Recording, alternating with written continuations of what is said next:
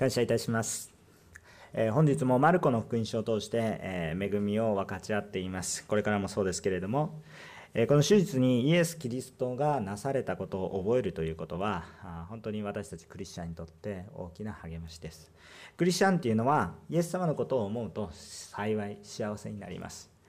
え今日礼拝する時も、イエス様のことを覚えている人は幸い、別のことを考えている人は、もったいない時間を過ごしている。イエス様のことを今日覚えましょう。私たちはイエス様に触れられる時イエス様のことを考える時に幸いになります。他のことを考えているとそれは本当に恵みを無駄にしているそのような時間となってしまいます。どうぞイエス様のことを考える時に私たちの心が触れられ癒され回復され変えられていきます。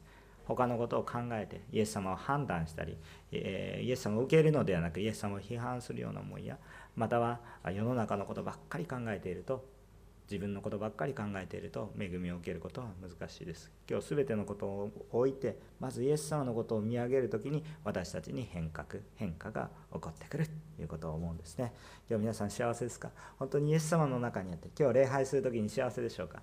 いろいろ家庭のこととかぐーっと持ってくると礼拝も力がないんですけど今日まずイエス様に来です。私を変える力がある。神様私の中に豊かな恵みを表してくださる。イエス様ってどんな方なんだっていうことをもっと知るということは私たちに力を与えてくれる。そのようなものです。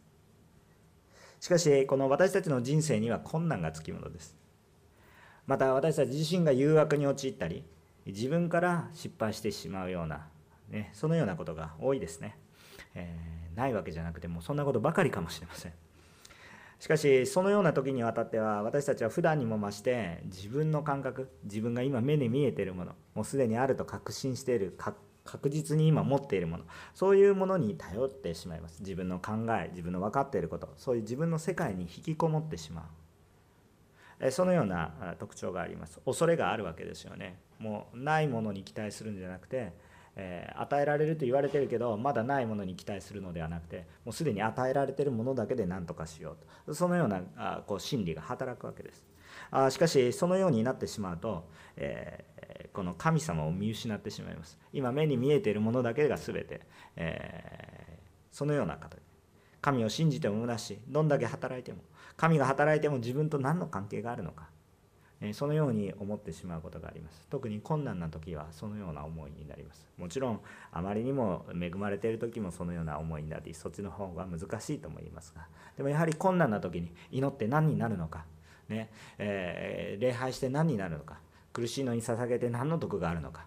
ね、自分の時間を神様に捧げているぐらいだったらもっと勉強した方がましじゃないのか。もっと有意義なことができるんじゃないか。そのような思いになり心が焦ります。でもやってることは焼け石に水だったりもします、えー、本当に私たちはそのようなことを思いがちです。しかし主はですねそんな私たちの状況をよく知ってくださっており私たちが神様の方に近づけない時に神様の方から私たちに近づいてきてくださいます。イエス様の方から私たちがイエス様の方に行けないのでイエス様の方から私たちの方に入ってきてくださいます。今日は私たちはそのことを思い今日も私たちのために私たちのことを思ってそして共におられ私たちのために働かれているイエス様のことを覚えましょう。最終的にはこのイエス様との交わりの中で私たちも主と共に生きることができるように変えられていくんだという確信を持ってそれを恵みの分かち合いとしていきたいと思います。今日は自分の考えや常識でかたくなな心になる私たちに対してイエス様が近づき変えてくださる恵みを分かち合います。主に期待しましょう。3つのポイントでお話をします。主は必ず来られる。第1番目。主は必ず来られます。主は必ず来られます。今日の本文45節から49節をご注目ください、えー、ちょっと牧師が短く読みます。それからすぐにイエスは弟子たちを無理やり船に乗り込ませ向こう岸の別サイダに先に行かせてその間にご自分は群衆を解散させておられた。あそして彼らに別れを告げると祈るために山に向かわれた。夕方になった時船は湖の真ん中にありイエスだけが陸地におられた。あイエスはあ弟子たちが向かい風のために漕ぎ抜けているのを見て夜明けが近づいた頃湖の上を歩いて彼らのところに言われた。そばを通り過ぎるおつもりであった。しかし、えー、イエスがあ湖の上を歩いておられるのを見た。弟子たちは幽霊だと思い叫び声を上げた、えー、このように書いてありますね。まあ、イエス様が5つのパンと2匹の魚から男だけで5,000人と言われる群衆に対して満ち溢れるほどに食物を与えたそのような出来事の奇跡が起こった。後イエス様は再び湖の向こう岸に行くように無理やり言うんですね。無理やり言うんですでつまり弟子たちは嫌がったわけですよ。ちょっとやめてくださいと。なんで嫌がったかなと思うんですけど夕方になってえー、湖に船を出せって言われるのが、まあ、まるでデジャブ、まあ、ちょっと既視感がある感覚なんですね。えーまあ、感覚的に言うとイエス様がこういう夕方になって湖に行けって言ったらろくなことがないっていう感覚が ろくなことではないんですけど非常に大変な経験をするんです。マルコの4章で弟子たちは夕方になって船を出させられたんですけれども弟子たちは死にそうな体験をします漁師であってプロの船のプロであっても死にそうな体験をするんですねでまた同じように言うんですね。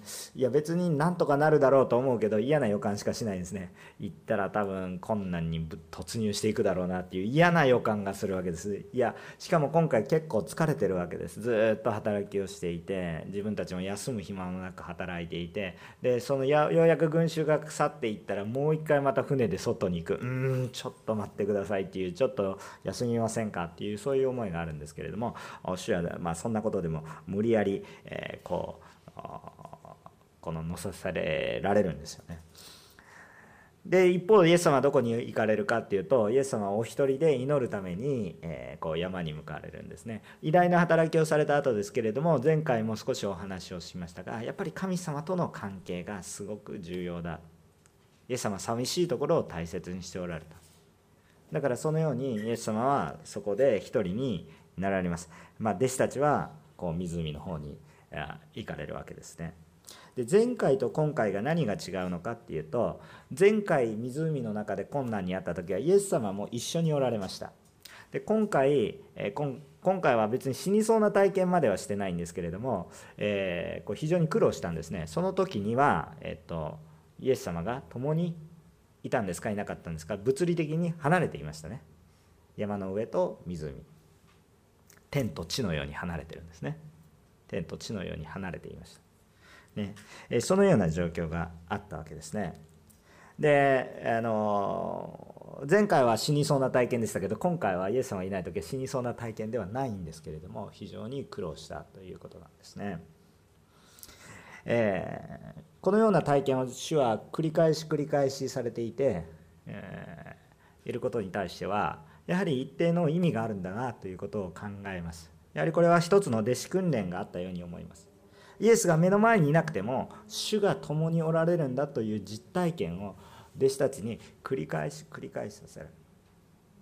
実はすでに弟子たちはイエス様がいなくても、まあ、いなくてもっていう表現は物理的にちょっと離れていてもこのイエス様の働きができることをすでに体験しています。それはイエス様の権威を授けられて送り出された時にイエス様の権威によって、え癒しを行っている。そういう経験をすでに弟子たちはしてるんですね、まあ、ヨハネの殉教以降ですね、えバプテスマのヨハネの殉教以降この弟子養育が次のステップに入ったっていうことをちょっとお話ししましたけどまさにそうですね。イエス様はいつも全部自分がしてあげるのではなく弟子たちを通してでも主が共におられるんだ。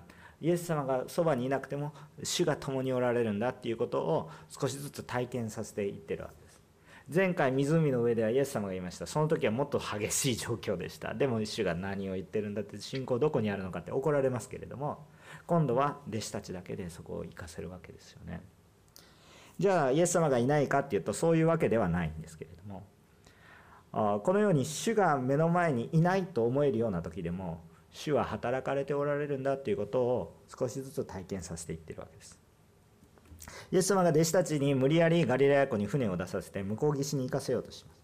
しかし案の定ですね弟子たちの悪い予感をしたかしなかったか聖書に明確には書かれてないですけど、えー、聖書のストーリーを知ってる私たちにとっては案の定やっぱり向かい風でアゲンストになってくるわけですよ順風満帆でさーっていけるわけではないんですね、えー、しかしこのところは非常に私はちょっとあのまあまあ、小学生の算数ぐらいの 算数じゃないか小学生の理科ぐらいの知識でもうなんとなく分かるんですけど非常に物理的論理的な話ですよ。あの船が湖の真ん中に行った時に向かい風の時にふいやこれ本当にそうだろうなと思いました。えー、っとね、海風陸風っていうものがあるんですけれども、えー、夜は水の方が温度が高いので空気が温められて上空に上ります低気圧になるわけですねだから丘側の空気が重いので丘から湖の方に流れる空気の流れが起こります。湖の真ん中まで行く時は追い風ですね。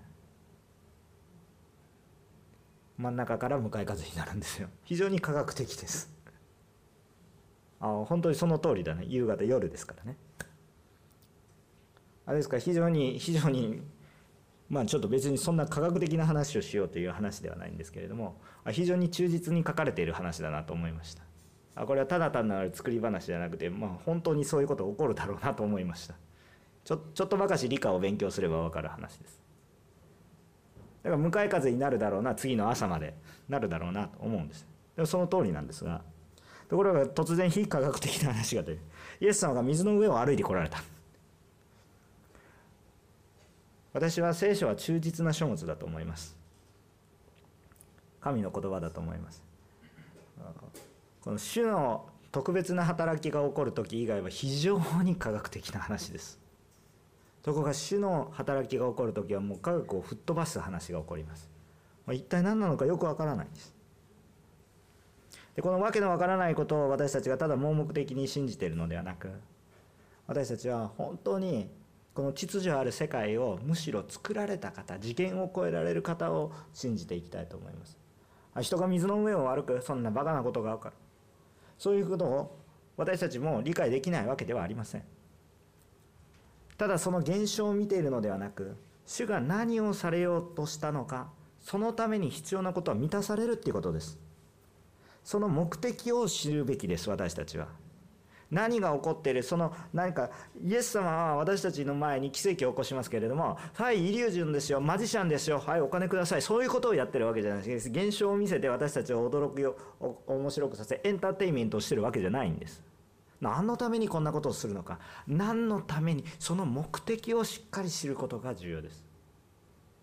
何のためにわざわざ水の上を歩かれたのか。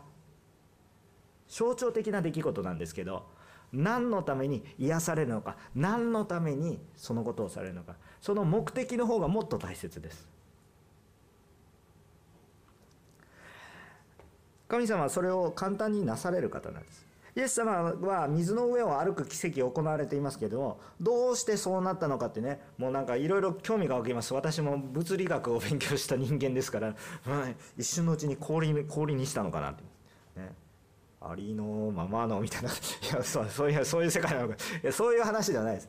そういう話は面白いんですけど私も興味がありますけれどもそれをそれを研究したところで人は救われないんですよ。だから何っていう話になる。何のためにっていうことが重要なんです。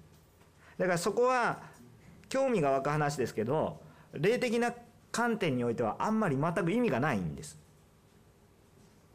なぜでしょうかっていうと私たちの神様は5つのパンと2匹の魚の時もそうですけれどもどうやって増やしたかっていうことにあんまり注目してないんです。神様にとってはどうさもないことだからです。なぜですかって6日間で全世界を創造させる方がですね水の上を歩くそんなこと簡単でしょっていう話ですよ。もうもうあの私たちの理解を超えますけれども。どちらの方がすごいことなんですかって6日間で想像することでそれができる方が無から有を全てを想像される方がないものから全てを想像される方が水の上を歩くもういくらだってできるでしょう。お金のない人が100万円出せって言われもう死にそうですとかなるかもしれませんけどもう国家予算をはるかに超えるお方がですね、まあ、100万円出せますよってもう増産もない話なんかそれぐらいと同じようなレベルの話で。神様にとってそれは水の上を歩く。全世界を作る体が水の上を歩く。大したことないわけですよ。そのレベルの違いがあるわけです。次元の差があるわけですね。神様にとってですね私たちの常識は通用しないんですというか私たちが知っている論理さえも構築されるお方ですから。時間さえ作られる方がどうやって私たちどうやってそれを理解するんですか。もうそれ次元を超えてるんですね。ですからそこを理解しようとするのはちょっと虚しいこと。ただし注目すべきことは何のために何のために水の上を歩かれたか。水の上を歩いて私たちのところに来ることは普通の人間にとって可能でしょうか不可能でしょうかって言ったら不可能なんです。当たり前の話です。なぜこれが聖書に書かれたか。これは主が不可能を可能にされる方なんです。じゃあ何のために不可能を可能にされましたか？その目的は非常にシンプルです。私たちのところに近づくためです。私たちのところに来るそのことを私たちに体験させるためです。弟子たちはイエス様が遠く離れておられたんですよね。山の上にいるんです。かかといって今度は一方では湖の上にいるんです。さっきちょっとお話ししましたけど天と地の差があるわけですよね。簡単に言ったら。水は低いところに流れ山の上は一番高いところ。一番高いところが一番低いところ。距離感があるわけです。普通の人だったら絶対に到達できないんです。人にはできないんです。彼らもイエス様に近づくことはできないんです。誰も助けに行くことができないんです。真夜中です。船があるわけではないです。光があるわけでもありません。今のように GPS があってどこにいるか分かるわけでもありません。お金寝てる人たちはそこに船がいるなんて常識ではそこでそんな真夜中にねあのこう命がけでこう漁師をしてるわけじゃなくてただただ向こう岸に行くだけの理由でその真夜中に船出す人は当時いないわけです。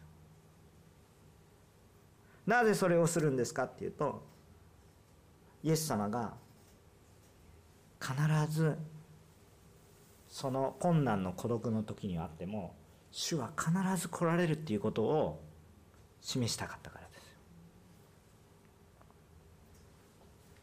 弟子たちはイエス様はここにいないと思ったんです。だって山の上にいらっしゃいますから。でも弟子たちはイエス様に従ったのにもまたしても苦労してます。イエス様に従った結果楽し楽でもうこうどんどんどんどん素晴らしい技もあるんですけどもイエス様に従った結果苦労することもあるんです。イエス様に従ったのにもかかわらず死にかけたりイエス様に従った結果ものすごい苦労疲れてるのになんでこんな苦労させるのか、ね、そういうふうに思うような時でそういう時にイエス様はいないんだ。私が頑張って私が漕いでるんだと。ところがその自分の行こうとしている目的の場所にも全然行けなくて自分が漕いでも漕いでもなんかもう風がブワーってやっててもう話したらいつももうこう湖の真ん中漕いでも漕いでも少し疲れたって思ったらまた湖の真ん中勘弁してくれと。主はいないと。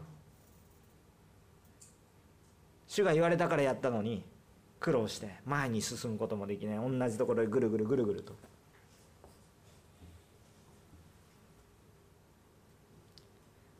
そのようなところで主はいないと言われたところにイエス様が来られるわけですよ。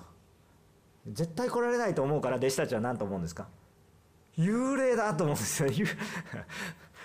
なんかものすごく親近感が湧きますね。あ弟子たち幽霊え聖書の中で幽霊だ とか言って なんかこのなんか現代なんか夏に読んだらいいかもしれませんね。なんかそんな感覚でうわ幽霊だってこんな聖書の箇所があるんだと思うんですけれども幽霊だと思ってしまったわけですよ。見てるわけですよ。びっくりしてしまうわけですよ。イエス様だとは思わないわけですね。イエス様なんですけどイエス様じゃないと見間違える。私たちもそういうことが多いです。主が働いておられるのにこれは主じゃないとか言ってたりして。これ完全に不幸なことですね。神様の恵みを神様の恵みとして受け取ることができない。そのような状況。そうさせるのは一体何ですかって言った。私たちの固定観念です。ここに主は来ることはない。ここには主はいない。と思っている固定観念がある。私たちの人生の中にも主はいない救い主はいない祈ることも虚しい信仰したってただの気休め信じているからこそおおお腹が膨れるわけがない問題が解決信じたから祈ったからといって問題が解決するわけがない。気休めに過ぎないと思う時があります。私たちの心が沈む時。イエス様を信じれば合格するのかイエス様を信じれば職業が与えられるのかイエス様を信じれば私の病は消え去るのか。自分の与えられてる固定観念自分の見える範囲でやってはそんなことは起こらないという常識があるわけです。そして私と神様の間には罪という決定的な天と地とも差がある障害が私たちの間を妨げています。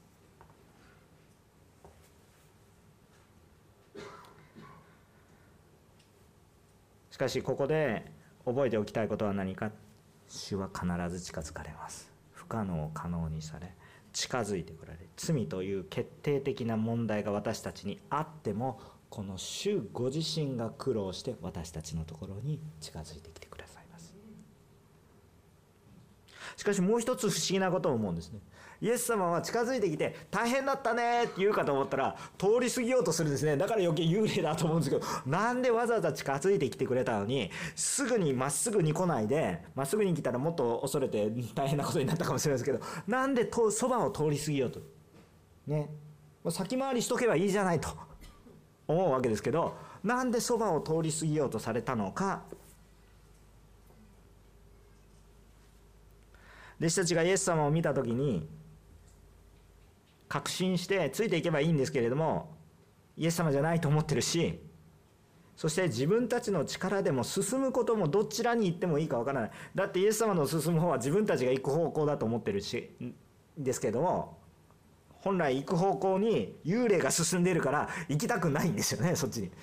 本来行くべき方向にも行きたくないしもうかといって湖の真ん中でずっとやってても拉致が開かないしということでもう行くべき方向さえ失ってしまう。つまり何を言っているかっていうと主イエスを見間違えてしまうのであるならば方向性も見失うしそしてそのその認識力そういうこの知恵知恵もおかしくなっていく。いきますし実際の力もないということです。物理的な力社会的な実力こういうものもないということです。いくらもがいても結局湖の真ん中真ん中のど真ん中問題の 問題のど真ん中。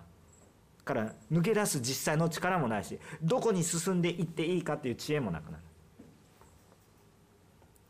ところがこれ解決されるのが一体どういう時でしょうか。イエス様が船に乗られると解決します。今日私たちにはイエス様が必要です。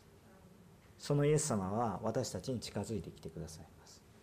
なぜそばを通り過ぎられるんでしょうか？私たちも主の方に主を信じて歩んでいけばおそらく彼らにイエス様だって思ってさあついていけって言ったらおそらくついていけたと思います。でも幽霊だと思ってるからもうダメなんですね。力がありません。そばを通り過ぎられることには意味があります。でもイエス様はその私たちを知っておられね。ちゃんと船に乗ってくださりそしてちゃんと目的地まで連れて行ってくださいます。今日私たちも自分の力ではなく困難を乗り越えることのできるお方が共にいらっしゃることが私たちの重要なことです。問題があることよりも問題を解決できる方が近づいてきてください。共におられる。これが本当に大切なことです。さあ2番目のことです。主は共にいて主の働きをされ私たちを変えられます。主は私たちと共におられ主の働きをなし私たちを変えてくださいます。50節から52節を読みます。こう書いてあります。皆イエスを見て怯えてしまったのである。そこでイエスはすぐに彼らに話しかけしっかりしなさい。私だ恐れることはないと言われた。そして、えー、彼らのいる船に乗り込まれると風は止んだ。私たちはあ心の中で非常に驚いた。で弟子たちは心の中で非常に驚いた。彼らはパンのことを理解せずその心がかたくなになっていたからである。あの弟子たちはイエス様のことを幽霊だと勘違いして怯えてしまってるんですね。ですから哀れに思ってイエス様がですね自分はイエスであると宣言されるわけです。でもこれねちょっと既視感があってさっきと同じ既視感。これはちょっと聖書の先を知ってる私たちだから分かることなんですけどこれどっかで似てるんです。どこに似てるかっていうと復活されたイエスと似てるんですよ。復活された弟子たちがイエス様に出会う反応とすごく似てるんですよ。まあやっぱりそういうことを考えるとイエス様は弟子訓練されてたんだなっていうふうに感じるんですけれども復活された時もね 幽霊じゃないよみたいな触ってみなさいみたいな話。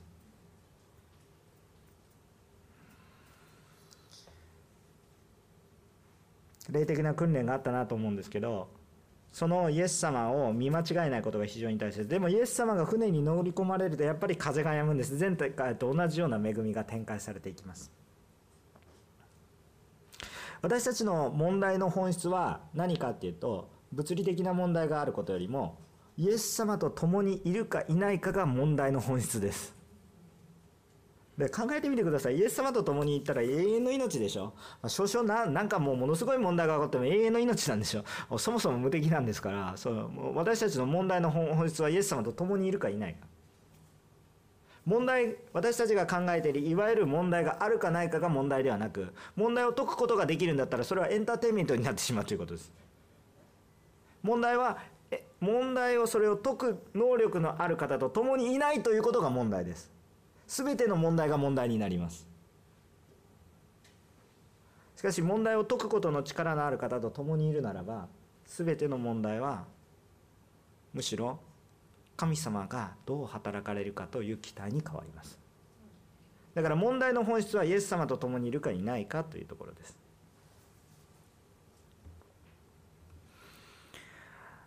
でなんでこの問題が解決されていく時に弟子たちがここで驚いてしまうんですね。もう非常に驚くんですよ。まああの当たり前でしょって人間の感覚からして当た当たり前でしょって歩いてこられて私だとか言われて風が突然やんでもう順風満帆。わけわからないですよね。非常に驚きます。当たり前の反応です。当たり前の反応なんですけれどもこれは少し残念な反応でもあるわけです。なぜですかっていうと彼らがパンのことで理解をしていなかった。彼らが心がかたくなになっていた。これ別の訳をすると鈍感になっていたという訳になるんですけれども霊的なことに鈍感だったんです。もっと噛み砕いて言うならば霊的なことに鈍感ということは何かといったら自分の常識しか知らない。自分の常識でしか捉えないからなんです。私たちは今もそうかもしれません。私もちょっとどちらかというと理知的な方の人間なので理解して信じようとします。理解して信じようって当たり前の話ですよ。もう何でもやっぱり世の中のことはちゃんと理解して契約しないといけないですよ。これ当たり前のことで私たちの常識の中ではそれをやるべきです。理解して信じるように教育は教え込みます。そしてそれはある意味正しいことです。私たちの世界というか日常生活の中ではっていう限定がつきますが。ではこれが通じなくなることがありますと。一体どうどうどういう時でしょうか私たちの理解を超えることを私たちが理解しようとしても無駄になるということです。私たちはイエス様を理解して信じようとしますが確かにイエス様を全く知らないのであるならばそもそも信じることができないので理解するように努力します。その理解が私たちの信仰のきっかけとなっていくことは確かなことです。ですから私たちは主を理解しようと努力する。もっとイエス様を知ろう。イエス様を愛しているからもっと知りたいというそういう欲求が湧いてきそしてもっとしようと思うことは正しいことです。神学も良いことです。ただし謙遜にならなければいけないことがあります。主を理解することはできません。ごく一部を理解し感じ取ることはできます。それは私たちの憐れみのためで全く理解できなかったらちょっと関係がなくなってしまいます。だからやっぱり触れるものがあります。接触するものがあります。しかしね単純なことですよ。皆さん家族を考えてみてください。寝食を共にしている。さあ一緒にね仲のいい家族だったとしてね寝食を共にしている。その家族のことを理解できていますか？あなたは。できないでしょう。どうやって神様を理解するんですか？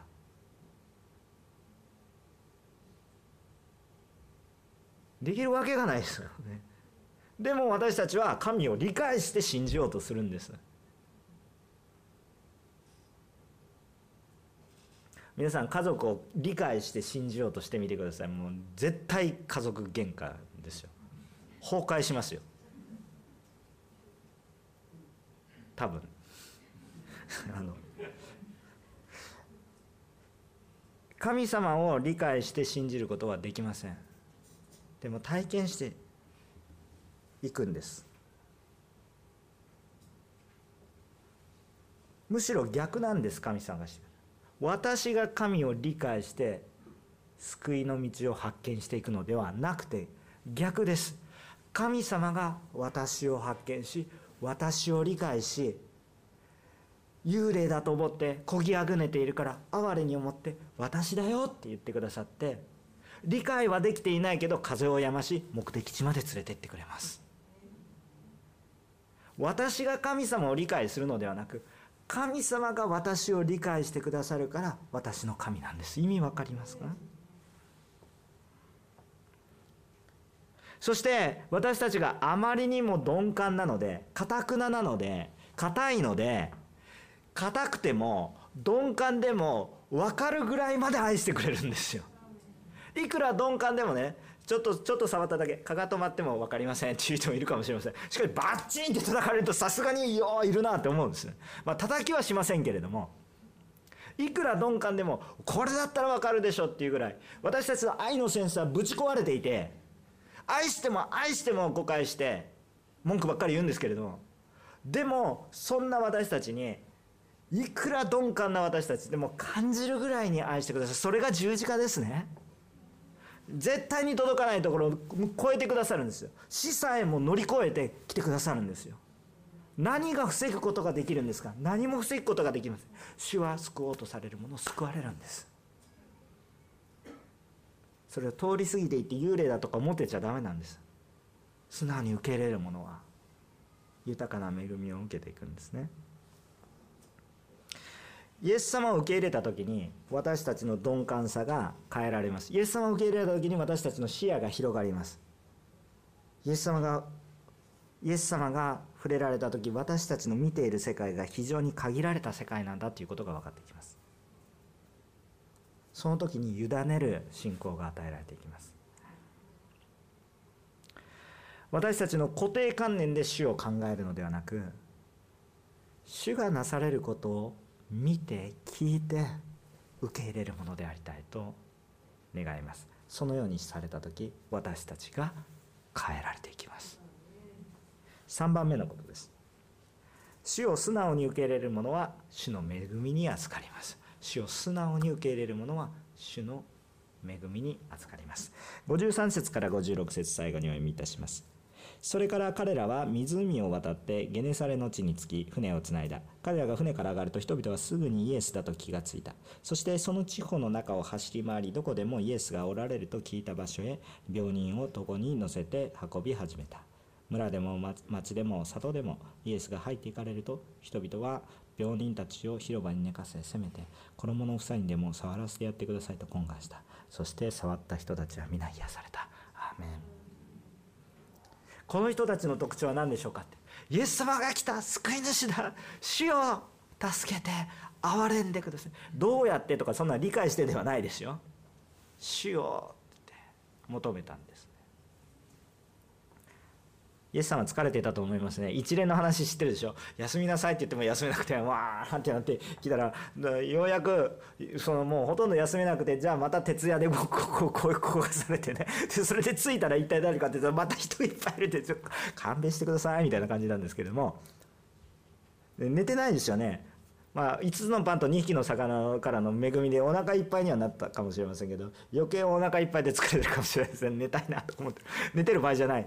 ね、ずっと疲れてでもそこにいっぱいいらっしゃる、ね、どうしようかなと思ったんですけれどもでもイエス様はそれでも主の働きを続けられますね。もちろんイエス様はあの休まず働けって言ってるわけじゃないんですよ。休む時安息は大切にされてます。ここは気をつけてくださいね。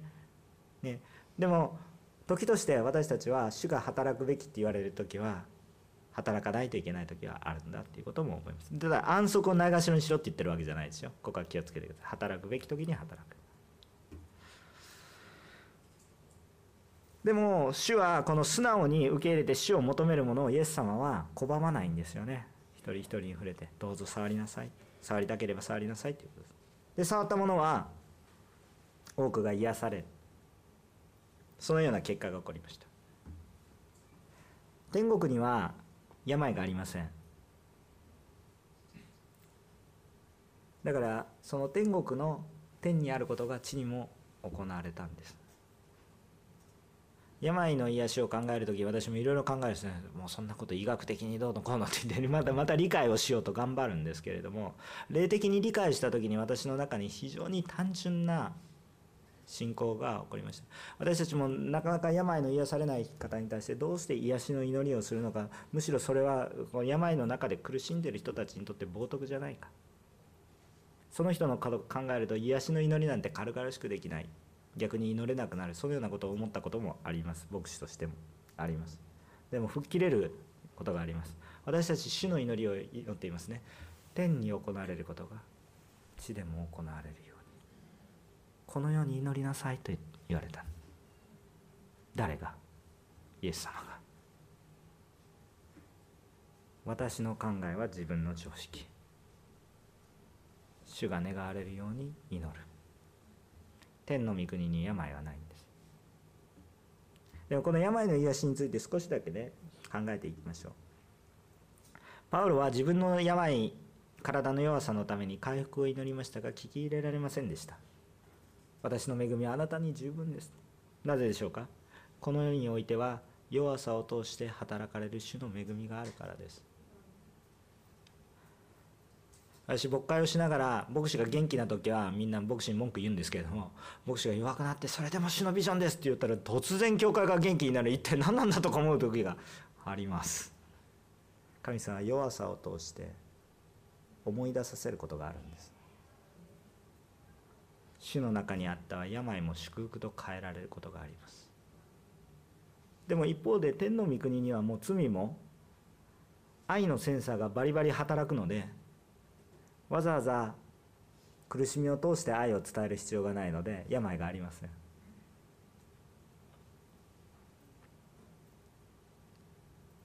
癒されることがこの世においては神の栄光となることは間違いないので天国の様子が表されているということです。癒されないから病になったからあなたは呪われてる。いやちょっと考えが浅いですね、えー、しかし癒されることも主の恵みだ。素直に受け入れた時主がなされたことは素直に喜んで素直に感謝し。主に祈ったにもかかわらずそして私たちにそのことに対する別の思いもなくただ主を求めて祈ったにもかかわらずそれが聞き入れない時は神様が病が癒されるよりももっと素晴らしいことをあなたに用意されています。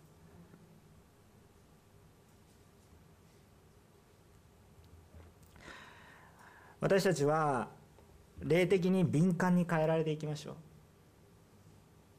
それは世のことに対してある意味鈍感になるようなことかもしれませんけどもっと素晴らしい世界が広がっていきます。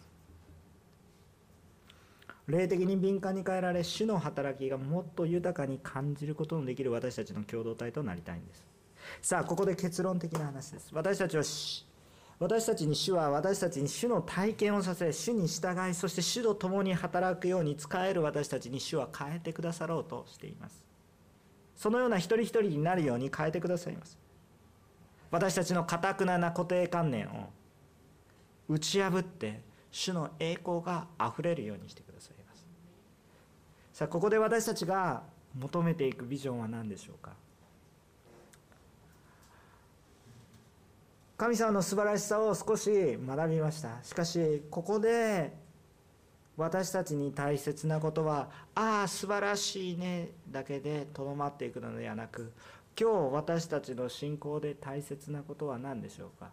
不可能を可能にされる方届くことのできない方に届かれる方その方に私は共に歩む。今週ラブソナタがあります。クリスマス集会があります。それを成功させることも重要なことでしょう。でももっと先を見てください。主よどうぞこの日本にもリバイバルを。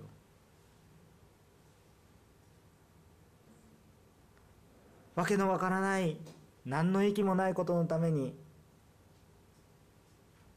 若者たちがその若さを用いて。そして結果何だったんだろうねということのために時間を費やすのではなく本当に価値のあること過ぎ去っていくものではなくて本当に残っていくものあなたがおじいちゃんになっても大切だと思えるものたとえ死んだとしても感謝なもの本当にそれに向かって道を間違えてはディレクションを間違えちゃいけない。そこにこそ力を注ぐべきなんですよ。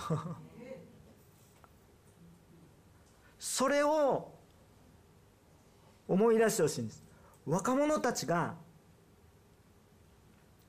本当に教会に魅力を感じないのは何ですか？本当に大切なものに命を注いでいる姿が見られれば目がさえ渡るんですよ。自分たちのやってることがあまりにも自己中心で愚かなことだから。今私たちが主が見させてくださっているところ主が不可能を可能にたとえ声あぐねていてとしてしたとしても主が共にいてくださるならば変えていってくださる。家庭崩壊シングルマザーシングルファザーいろいろな問題がいっぱいあります。でも主の中に主の中で本当に私の家庭が本当に主を褒めたたえ歩んでいるならばもちろん親子喧嘩とかするでしょう。でも今いろんなねお金を追入したり社会システムを変えたりしましょうって。もちろんそれは大切なことですよ。セーフティーネット作り。それはね愛する者たちのためにしていくべきです。どんなにやっても人間は失敗しますから。でもねまず思いたいことは何ですかって言ったらまず今日私たちが固定観念を捨てて自分たちのやり方を置いて主のやり方に立ち返っていく。そのことが私たちの中に現役世代大人たちどうぞ私を含めて愚か者ばっかりですけれども今日悔い改めてかたくなな心で考えるんじゃなくて砕かれて今日妻を愛し夫を愛し主は神様から預かった子供を主の前にもう一度戻し。そして私たちは地の死を世の光として。なんかちょっとね今日礼拝が楽しかったです。それだけで終わるのではなくて今日礼拝を通して今日私は誰かのために祈る。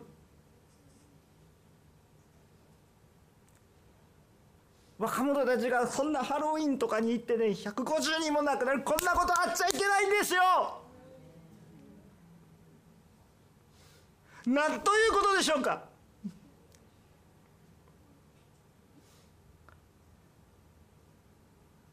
それを許してるのも私たちなんですよ。イエス様は来てくださるんですよ。なぜそのことを伝えないのか。今ね私たちはそのことをしっかりと握りしめねちゃんとイエス様が来てくださる。このことを握った時にちゃんと私たちの道はしっかりする。若者たちがいっぱい大学を出て何をしたらいいかわからない。そんな愚かなものにはならないんですよ。何のためにこれをするのか。なぜ勉強するのか。なぜ人に使えるのか。命を救うことだからですよ。なぜそれがわからない。